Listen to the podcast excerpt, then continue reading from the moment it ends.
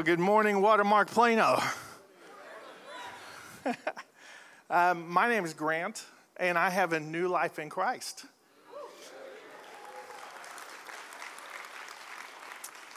I'm a believer that struggles with pride, control, people pleasing, and drivenness, all amplified when I struggle to trust the Lord. My regen people. I also have a struggle because I wrote my notes when I had my glasses on. And in the, in, the first, in the first service, I was too prideful to wear my glasses, so I ran completely off script. And so these guys over here said, Hey, dude, you're old, own it. So I'm owning it.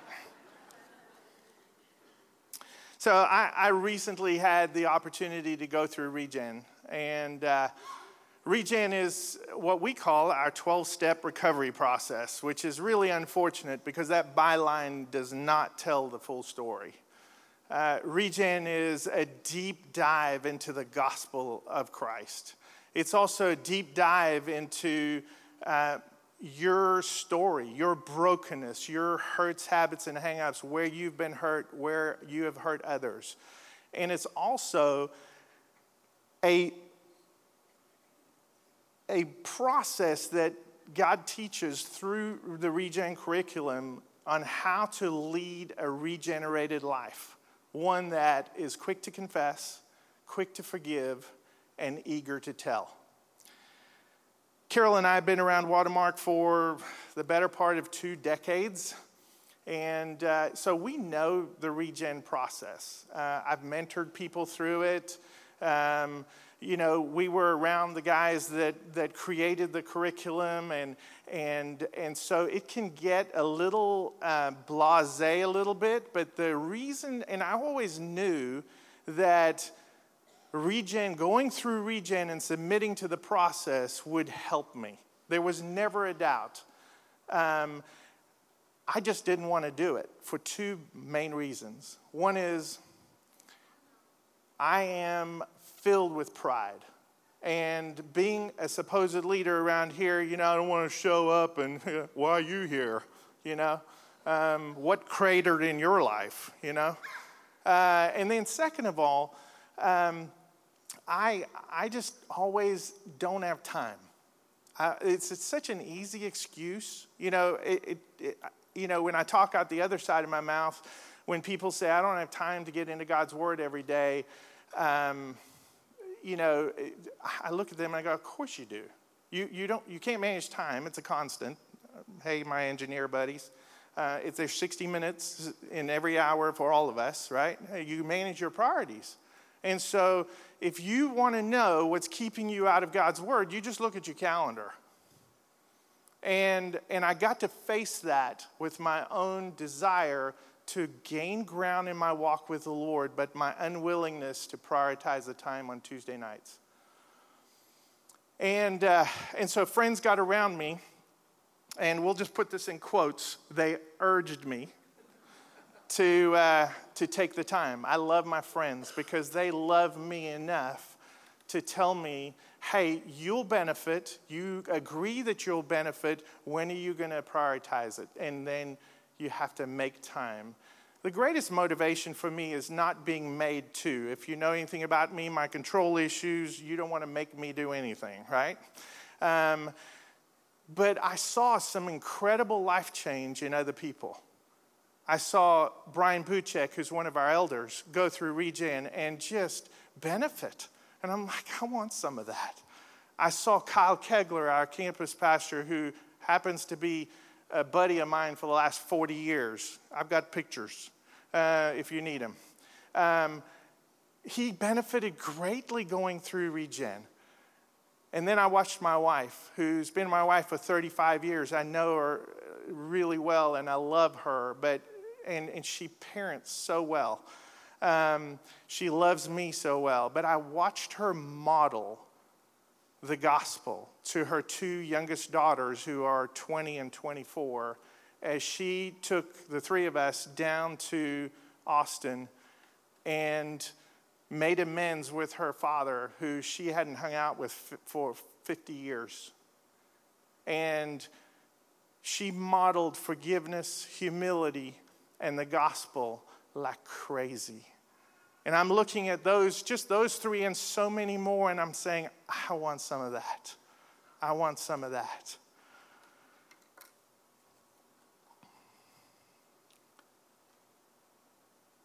After going through Regen, um, I, I, got all the anticipated benefits. I, had been around it long enough to where I knew, okay, God's going to do that. Oh, don't like it, but I'm going to go through it. Um, and, and I, yes, I got through all of that, and it was so good. Just showing up, I just want you to know, um, and, and, submitting to the process was so good for my pride. Um, it, it, just, you feel like oh, that was a fork in my pride. Let's do this. And I had people around me encouraging, hey, submit to the process, hang in there, and, and, and wait for, see what God does with it.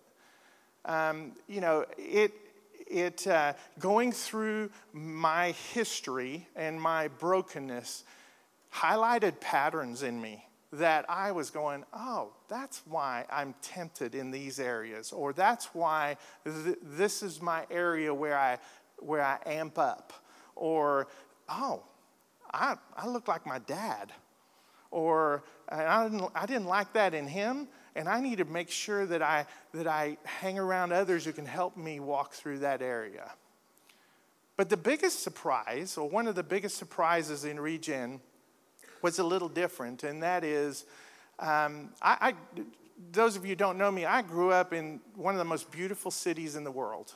And the beaches surrounded by mountains, or vice versa.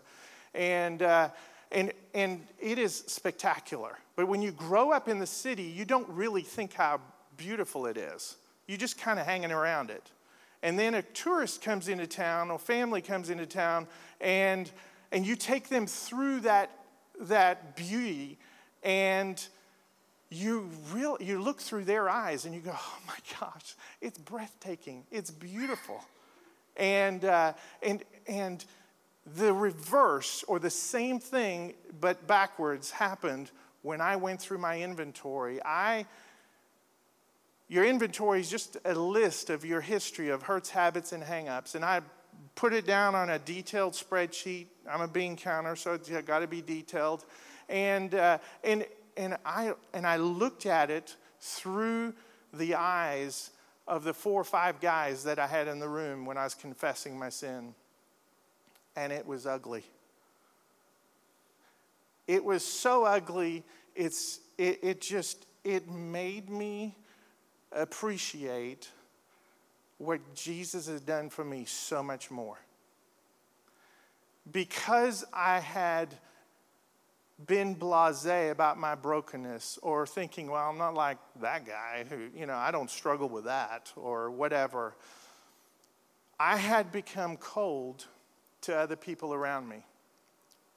And years ago, when I took that spiritual gifts test and it, I scored low on mercy, I'd blamed that or thought or attributed my lack of mercy to my Creator's lack of giving me mercy. And the reality of it is, it was just a stone cold pride and arrogance and a lack of appreciation of how broken I am. And so I looked at that, and God just said, Look, you know, um, that's why you're not loving towards other people. And so if you're here this morning and, um, and, and, and I have shown coldness where I should have been more warm or compassionate towards you, would you forgive me? That's not the man I want to be. I want to be the guy that shows grace because of the grace that I've been shown. I learned a process in regen. I relearned a process in regen, which is so valuable, where I can live a regenerated life every day, where I can own my stuff, where I can learn to, to love others with a love that I've been loved. My name is Grant, and I have a new life in Christ. And I am grateful, so grateful that his mercies are new every morning, and great is his faithfulness. Here's my buddy Jeff.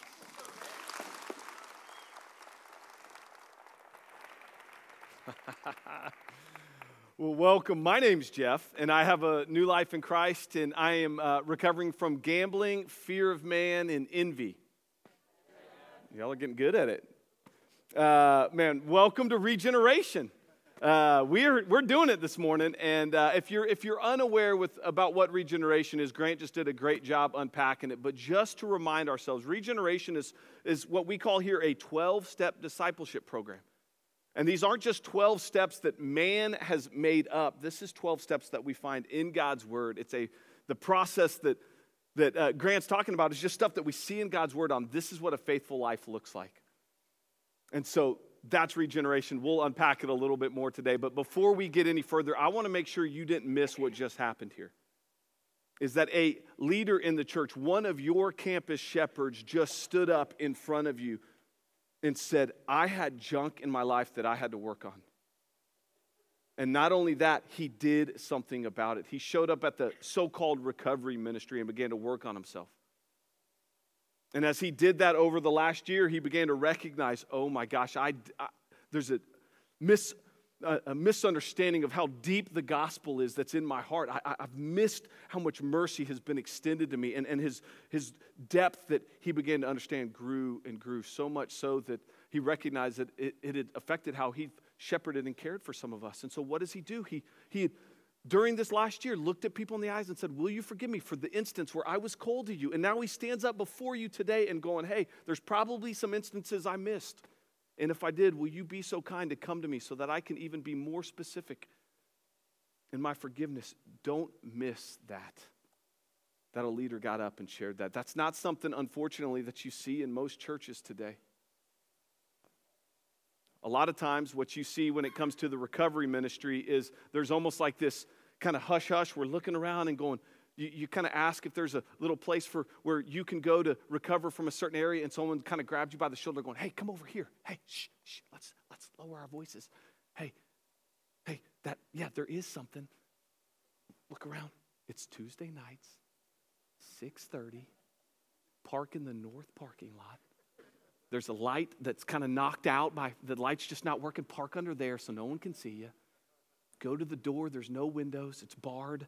Knock five times, and someone will let you in. That's not what we do here. This isn't some ministry that you have to be ashamed that you walk into. This is a ministry where our leaders show up at it. 100% of your senior leadership has gone through regeneration. 75% of your campus shepherds have walked through this path. 70% of your watermark staff here at Plano has gone this. We are modeling for you that this is a great way to come and be discipled in the gospel.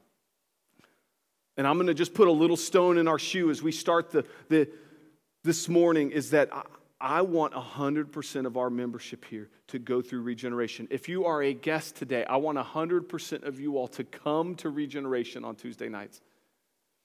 And so much so that specifically, if, if, if, you're a member here and you have not gone through regeneration, or somebody in your community group has not gone through regeneration, what you are telling us is that the reason you haven't or someone else in your community group has not gone through regeneration is because you're already living out the 12 steps, the, the principles of biblical discipleship and recovery and full devotion. You're already living those out. Not in a perfect way, but in such a consistent way that it encourages everyone in your group and everyone around you. That's what you're attesting to if you're one that hasn't gone through. And as we begin to unpack what all regeneration means, I want you to be viewing it through that lens. Because at the end of the day, this is not a message about you understanding what the ministry regeneration is. I think we fail to understand what regeneration is because we don't fully understand what the gospel is. And so we're going to unpack that this morning, just ways that we've misunderstood it. You can turn with me to 2 Corinthians 5 17, and one of the most quoted passages on a Tuesday night. It's Paul writing to the church in Corinth.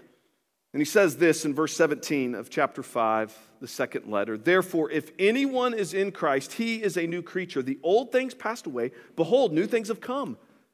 Now, all these things are from God who has reconciled us to himself through Christ. He's forgiven us. And now he's also given us this ministry of reconciliation. We're supposed to imitate how we've been forgiven. We're supposed to extend that to other people. Namely, that God was in Christ reconciling the world to himself, not counting their trespasses against them. He has committed us to us this word. And then in verse 20, therefore, even more. We are to be ambassadors for Christ as though God were making appeal through us. And so we beg you on behalf of Christ, be reconciled to God. There is an incredible amount of gospel material here.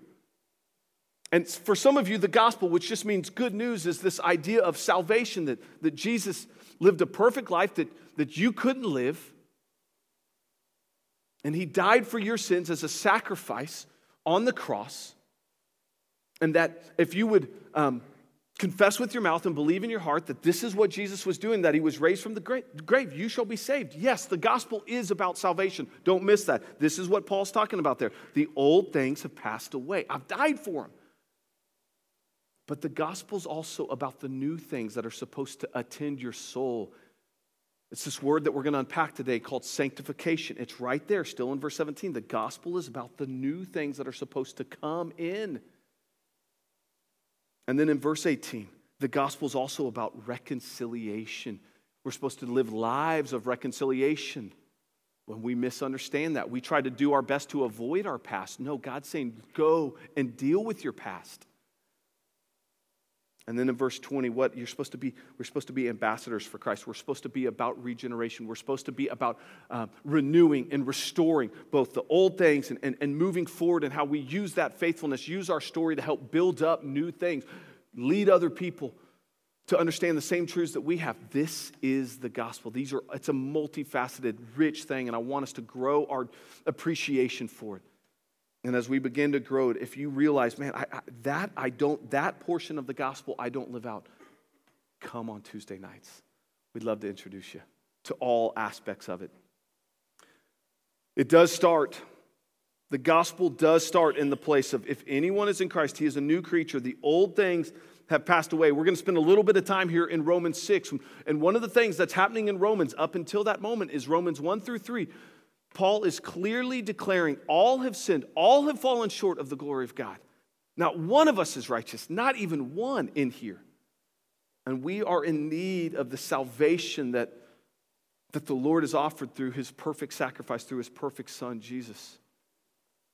And I meet people all the time that, um, just in, in any sort of meetings that, uh, that are just um, holding on to something, carrying a lie, struggling with an addiction. Maybe they're just wrestling with the worries of this world and they're just racked by anxiety or um, control or any of the other things that we've already talked about this morning. And, and they're so ashamed and they're so kind of hunched over and curled up and, and ashamed to admit what's happening. And I just have to get eye contact with them in some form or fashion and just go, hey, me too. It's one of the other most quoted passages in, on Tuesday night is Titus 3, verse 3, that just goes, Hey, me too.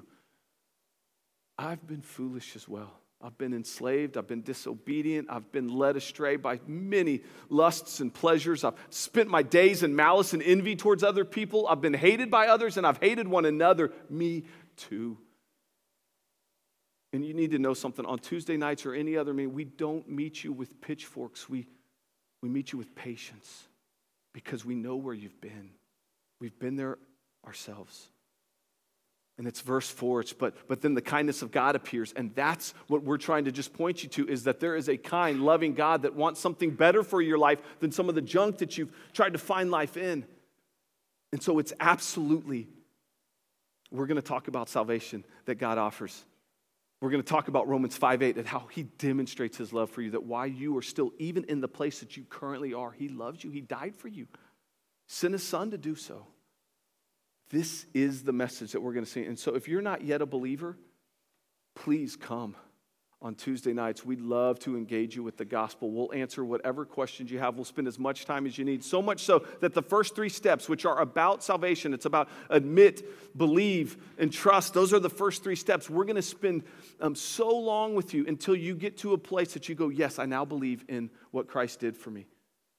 We're not about your behavior modification. We want to introduce you to Jesus. Our goal isn't to just sober you up. We want to introduce you to heaven and how heaven could be lived out and tasted and enjoyed here, the abundant life that He is. And so, what um, Paul just rests as he's kind of working through Romans 1 through 5, there was this, uh, it, it's almost kind of natural to kind of go, wait, you're saying that Jesus has died for my sins, and, and if I just confess with my mouth and believe in my heart that he rose again, that I'm just free of those things. So that's amazing. I can't wait to spend eternity in him. And so the question then becomes what do I do until then? Do I just kind of keep living in my sin? Do I can I just keep enjoying that? And Paul's going to answer and ask the question for us. He says in Romans 6, what shall we say then? Are we to continue in sin so that may so that grace may increase? May it never be, he says. How should we who died to sin still live in it? And so he's going to begin to talk to us about this big fancy word called sanctification. And here's what I just, here's all I want to tell you about sanctification it's about putting things to death. That's another big word called mortification. We're going to put those things to death. Any sin that's in our life that is ultimately leading to death, we've got to do something with this. We've got to kill it.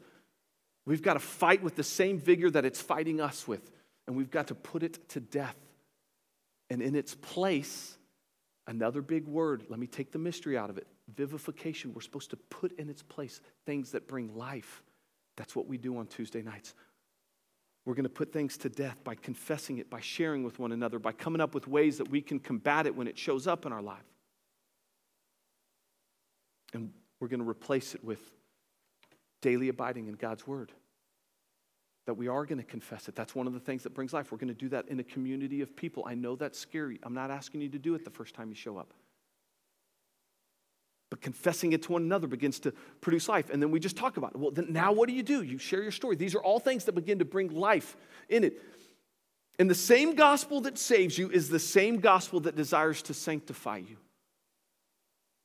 The gospel is opposed to earning. You can't earn your salvation, but the gospel is not opposed to effort once you've received it. In fact, it demands effort. It's why Paul, in most of his letters, go, I urge you to live a manner worthy of the gospel that you've been given.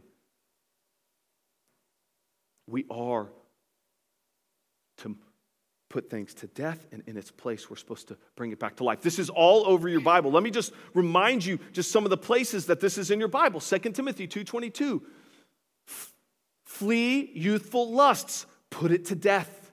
But more importantly pursue faith love peace righteousness along with those who call on the lord from a sincere, sincere heart. He says almost the same thing in 1 timothy 6.11 it says, flee these things, flee false teaching, flee false living, and pursue godliness and gentleness and some of the things he mentions in 2 Timothy. This is, again, stuff. Titus 2.12, deny ungodliness, worldly desires, put it to death, but live sensibly, righteously, godly in the present age. 1 Peter 2, abstain from fleshly lust which wage war against you. And do what? wage war back.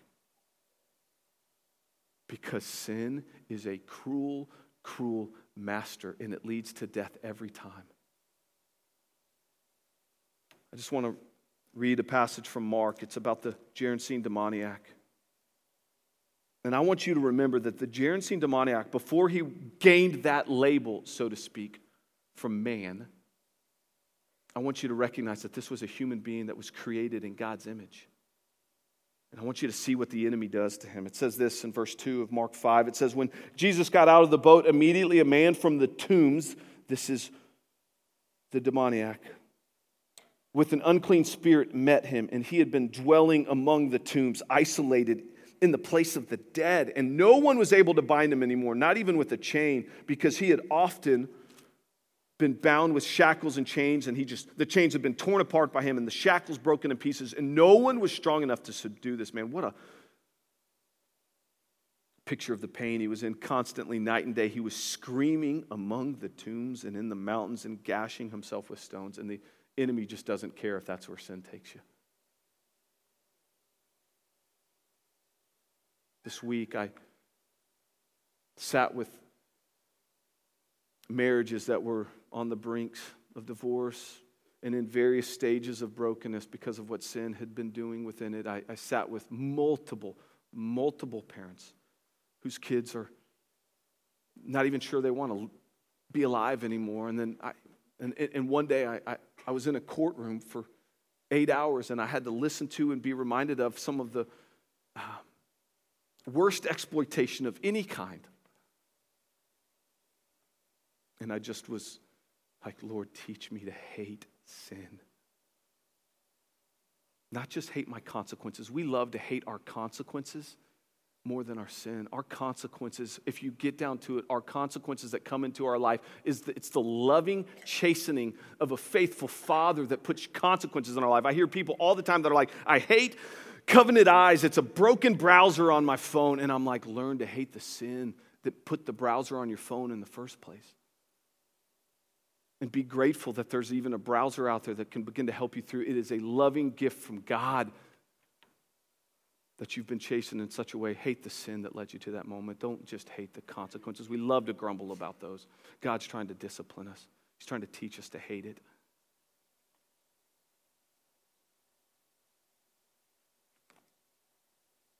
Paul goes on to just keep writing and just listen to the rest of the just the admonition.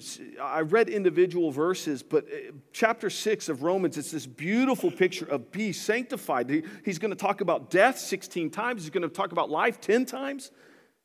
It just says in verse three, um, or do you not know that all of us who have been baptized into Christ Jesus have been baptized into his death? And I'm going to bounce around a little bit here. And so, so why do we do this? So that we might walk in newness of life. That's the things that bring life. If we've become united with him in the likeness of his death, certainly we shall be in the likeness of his resurrection. Our old self has been crucified, done away with, so that we would no longer be slaves to sin. For he's died, has freed us from that. Verse 10 For the death that he died, he, he died to sin once and for all, but the life that he lives, he lives to God. So now consider this yourselves to be dead to sin, but alive to God in Christ Jesus. Put it to death, he says. Why? Verse 20. First of all, remember that when you were slaves of sin, you were free in regard to this righteousness. Therefore, and, and, and think about this, friends. What benefit were you then deriving from the things of which you are now ashamed of? It led to death, Scripture says, and you know it. And it's okay. We meet you with patience, not pitchforks. We're not mad at you. God isn't either. It says, But now you, having been freed from sin and enslaved to God, you derive the benefit, resulting in sanctification.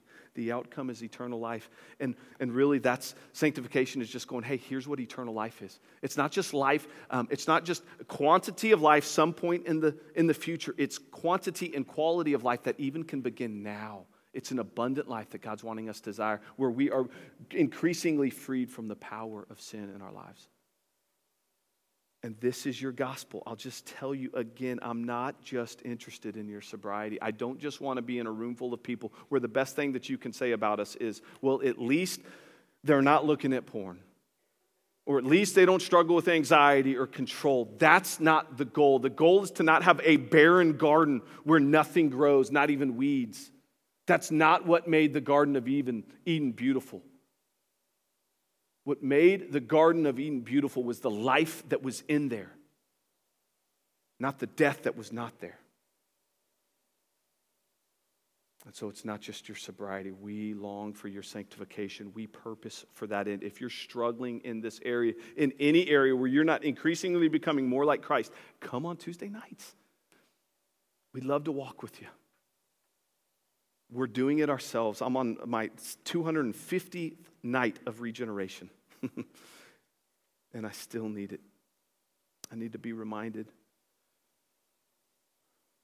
The gospel is also um, a gospel of reconciliation. It's, it's, a, it's a gospel of being forgiven and forgiven. And we too model this in our own lives. This is the step seven through nine. This is book three in the regeneration process where we say it's follow, forgiveness, and amends. And I'll just tell you this that God rescued us from our past, not so that we could run away from it, so that we could run back to it. It's that verse 18 of 2 Corinthians 5. He's given us the ministry of reconciliation. He reconciled us. Now we are to be imitators of that same reconciliation, that same forgiveness. And it's all over your Bible. My favorite instance of it is uh, in Luke 19. It's a guy named Zacchaeus who scripture tells us was a tax collector. And here's just briefly who tax collectors were tax collectors were. Uh, a bunch of um, Jewish men who uh, were employed by Rome, uh, who was the big bad enemy of the Jews at the time. And they were employed by Rome to tax the Jewish citizens. So they taxed their own brothers and sisters. And then they would send some of that money on back to Rome. This was not a beloved class of citizens. S- still, there were certain tax collectors that went beyond what even Rome was permitting, and they would begin to extort their own people. They would betray their own nation by taking more money out of their pockets. They would charge them a heftier tax. They would prey on the weak, pocket that money, and send a little bit on to Rome. This was not a beloved class of citizens. That's who, that's Zacchaeus' occupation. And it says here in verse 1 of Luke 19, it says, When Jesus entered Jericho, that's a region of Palestine. I'll come back to that. He was passing through, and there was a man called by the name of Zacchaeus, and he was a chief tax collector, and he was rich, which is just Luke's way of saying he extorted his brothers and sisters. He was a thief. He betrayed his own nation. It's his kind way of, frankly, labeling him.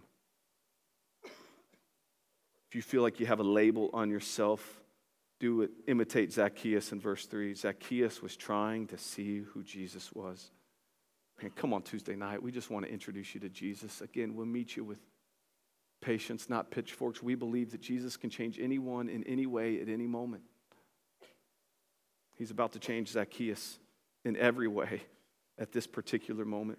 He was unable because of the crowd, for he was small in stature. Again, imitate Zacchaeus. So Zacchaeus did whatever he could to go see Jesus. He ran on ahead, climbed up into a sycamore tree in order to see him. Come on Tuesday nights if that's what it takes. Come on. For um, Jesus was about to pass through that way. And then when Jesus came to the place, he looked up and said to him, Hey, tax collector. Hey, thief. Hey, betrayer. Is that what the Word of God says? No. I don't know what voice you hear in your head. I don't know what label you think of that you think God calls you by, but don't attribute to Satan. Don't attribute to God what's true of Satan. Satan's the great accuser, not God. Satan knows your name and he calls you by your sin. That's not God. God knows your sin and he calls you by name. He's like Zacchaeus. Hurry, come down, for today I must stay at your house. And, and Zacchaeus, he's beginning to get that new life in Christ. He hurried, came down, and received him gladly. When they saw it, they all began to grumble, saying, He has gone to be the guest of a man who's a sinner. People just grumble at that stuff. But Zacchaeus stopped and said to the Lord, Behold, Lord, He's going to go back. Listen to this. Half of my possessions I will give to the poor. If I have defrauded anyone of anything, I will give back four times as much. Zacchaeus is not going to run. He's like, okay, I've been free, so now let me just go live somewhere else. No, he's going to go back to the same people that he extorted and reconcile himself, seek forgiveness, make amends, look people in the eyes and say, Will you forgive me? Here's what I did.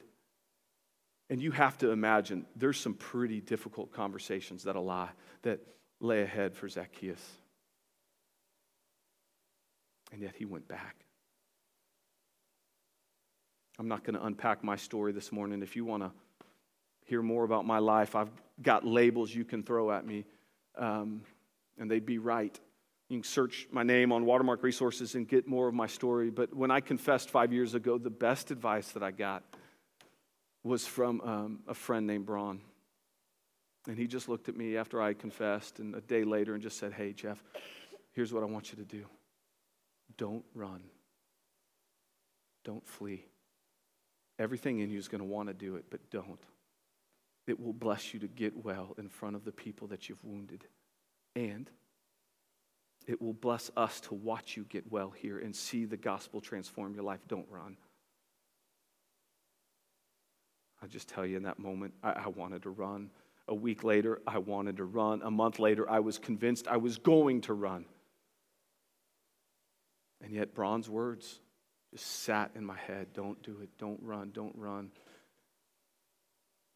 And what a gift it's been to me. As I've been able to watch the gospel just in, unfold in front of me, as I've watched people forgive me and extend me grace, and I'm like, oh my goodness, my appreciation for the gospel has grown deeper and deeper and deeper. I'm like, oh my goodness, that's a picture of mercy. Don't run. God's people are people of reconciliation, and it's all over your Bible. And if you don't believe me, let me just show you. It's Genesis 33. Jacob, who um, had a pretty awkward encounter with his brother Esau, right? What does God do? Jacob's future went back through his brother in Genesis 33. Before the nation of Israel was ever going to begin to flourish, it took Joseph reconciling with his brothers and then being reunited. Go read Genesis 42 through 46. Exodus 2 through 4, what did Moses want to do? He wanted to get as far away from Egypt as possible. When it came time to deliver his own people, God sends Moses back. It's the story of the Israelites and Ezra and Nehemiah. God chastened them. They hated the consequence at first more than the sin itself, but as God began to change them, in lands far away, God was like, now don't just run out from here and build in a new land. I want you to go back. Let's go back and rebuild what once was. That's what my people do. You see it in the New Testament. It's all over your Bible. Matthew, his whole gospel, he too, like Zacchaeus, was a tax collector. And what does he do? God, the Holy Spirit, has him pin a gospel account to the same people that he betrayed he wrote his gospel to a Jewish audience. Mark 5, the Gerasene demoniac, he goes back to the Decapolis. The prodigal son returns home. The Samaritan woman who's trying to avoid the, the people, that's why she goes to the well at a weird time. She meets Christ. Her life is changed, and she goes running back to her town. Let's just read for a second how that, let's go back to the Gerasene demoniac. And I just want you to read how it ends.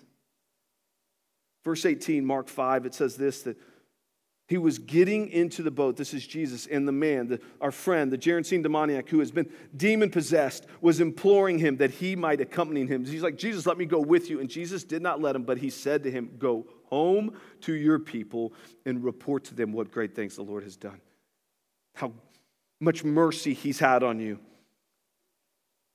Sanctification starts to take place in his heart. He becomes more and more like Jesus. He went away. He obeys Jesus and began to proclaim in the Decapolis what great things Jesus had done for him. And everyone was amazed. Why would Jesus do this? Because you're sitting there and you're looking at the man, and y'all are you're you're in a meeting and you're going, wait, that's the that's the guy that was in the hills living in the tombs?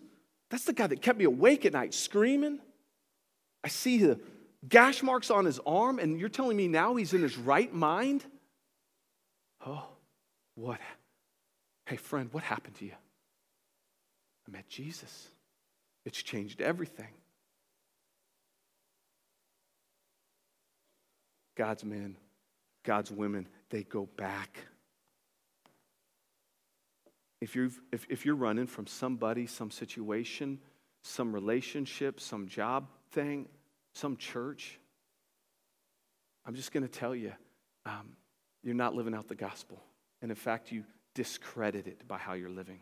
That's just me gently telling you the gospel is about full on reconciliation. Now, look, so far as it depends on you, live peaceably with all. Reconciliation does take two parties, and you're not responsible for how the second party responds, but you are responsible for how you respond. And I don't know why um, I said this in the first hour. I'm going to say it again here. There may be some of you in here that are fleeing um, a, a church in the area that is largely God honoring, and you're running here trying to get away from a situation instead of being faithful where God already had you. And I'm just going to tell you the most faithful thing that you can do is leave this service and go back to the church that you came from and begin to reconcile there. Speak truth. Seek forgiveness if you need to own something. Just graciously point something out that that church needs to own. Live out the gospel, don't run from it. And I say that to benefit you. I say that to benefit wherever you run. And, and, and, and let's be honest, one day this church, if we haven't already today, is going to disappoint you. And we call our people to use this conflict as an opportunity to be reconciled with one another because it's what glorifies God. It reminds us He's reconciled us to Him. And so, vertically, that relationship's taken care of. Now we need to be reconciled horizontally with one another. That's what we do. And as kindly as I say, if, if there's brokenness in you, if you hear about this in your community groups, those lives betray knowledge, betray your knowledge of the gospel. We go and reconcile. So far as it depends on us, that's the gospel. And then the gospel says that once you've, uh, once you've found freedom in Christ today, once you've obediently dealt with people in the past, your sin of the past, you then get ready for the future. That's why Paul says to the Corinth church, we are to be ambassadors for Christ. Peter says, we're a kingdom of priests, all of us. Paul's basically saying here, your life should be marked by transformation, and lives around you should be marked by transformation. If you uh, can't point out, if you can't think of a single story that has happened near and around you, maybe in your community group, maybe in your neighborhood, maybe in your family, maybe in your job, where you just go, man, I've seen God's hand at work and He's used me as a part of that process, that should concern you that you're not living out the gospel. The gospel is this ministry that's supposed to bring life to other people. There should be life happening around you. Regeneration should be taking place. It's why in book four we're talking about keep going, continue. Produce a greater intimacy with God so that you can be ready to, to be a part of the regeneration that God intends to, to do anywhere in this land. I just want you to read. I want you to read Isaiah 61 with me. And I want you to ask yourself is this true in my own life?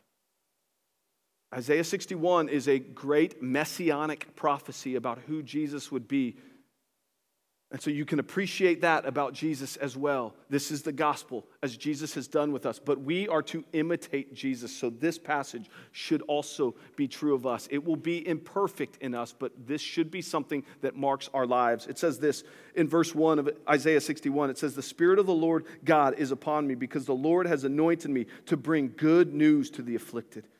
God has put afflicted in ones in your life so that you could go comfort them. He has sent me to bind up the brokenhearted, proclaim liberty to the captives, freedom to the prisoners. If you don't know how to do that, come on Tuesday nights. We'd love to disciple you.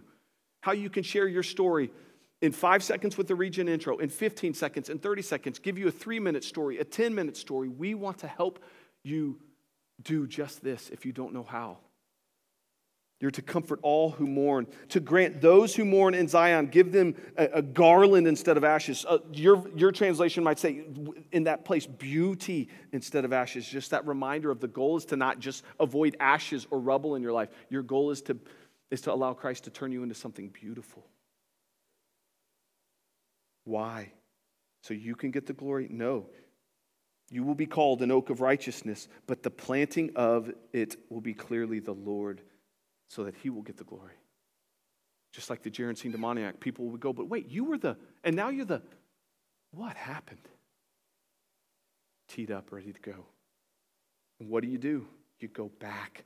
There they will rebuild the ancient ruins, not build new ones, rebuild. They will raise up former devastations. They will repair the ruined cities. You're going to go back, you're going to repair relationship, just like Carol, as Grant was talking about it, went back to a relationship that had 50 years of brokenness. She goes back, owns her small percentage of the brokenness, and it modeled the gospel for all that were there.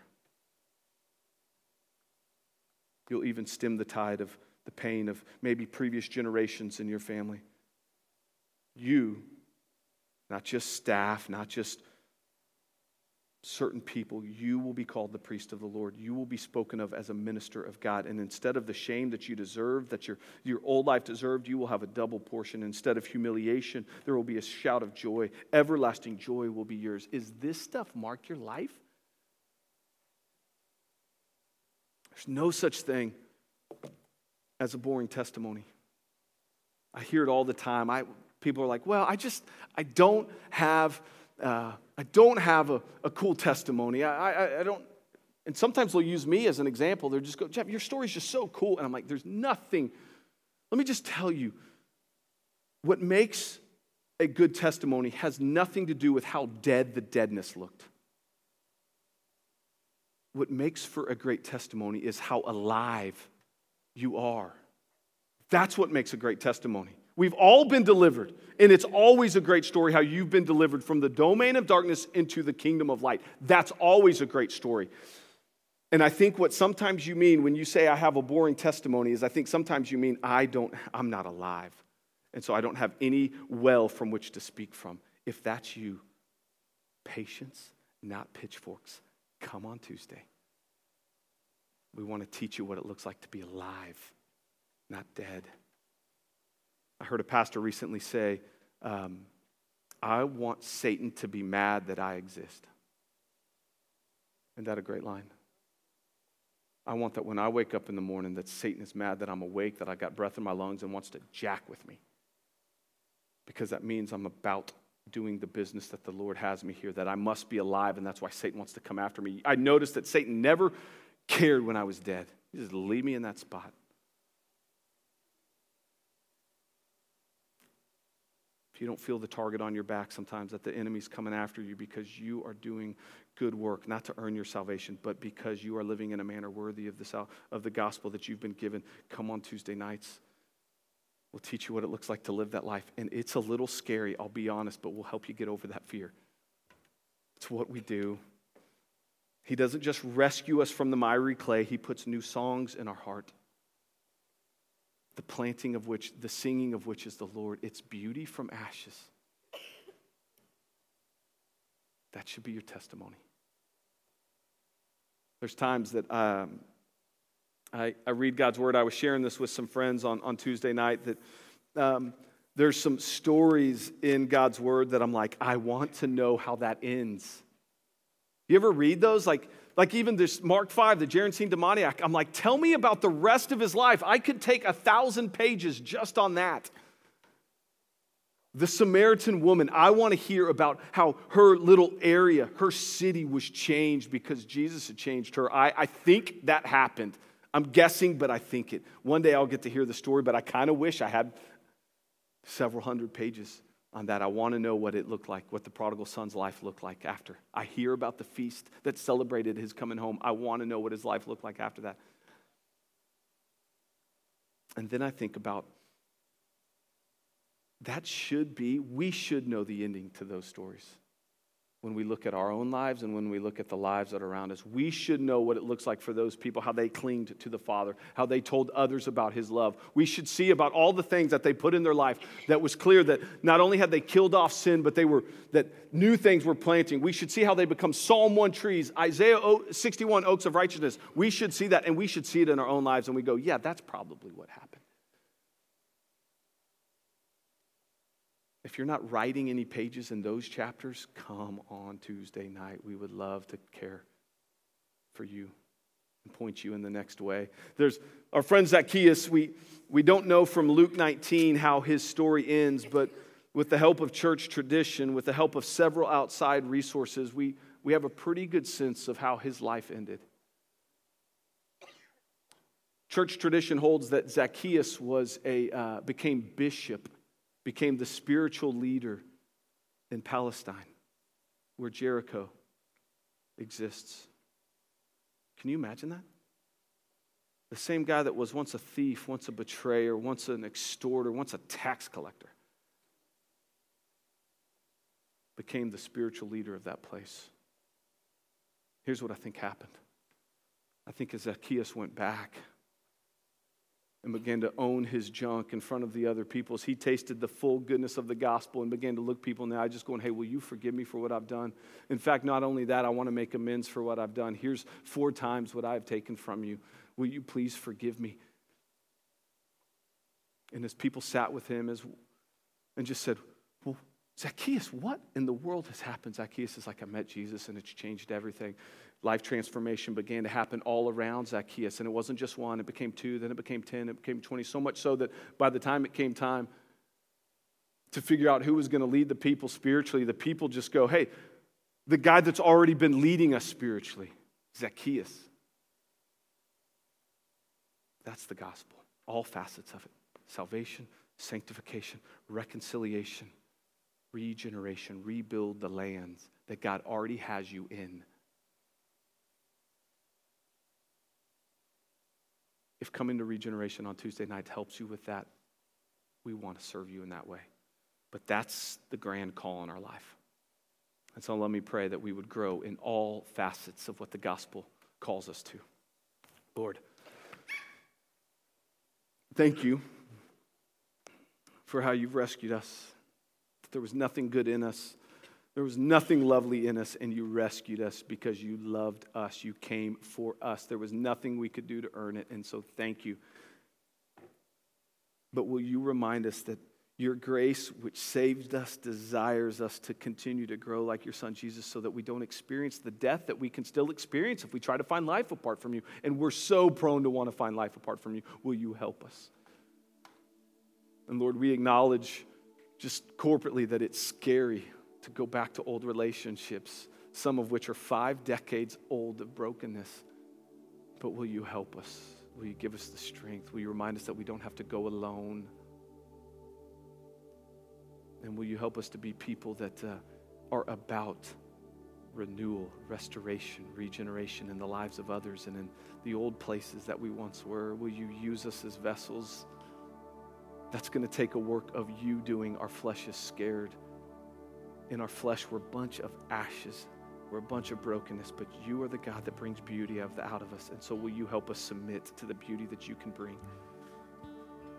Lord, help us to not miss out on anything that you intend in our lives so that we could drink deeply from the gospel. We love you, Lord, and we pray all this in Jesus' name. Amen.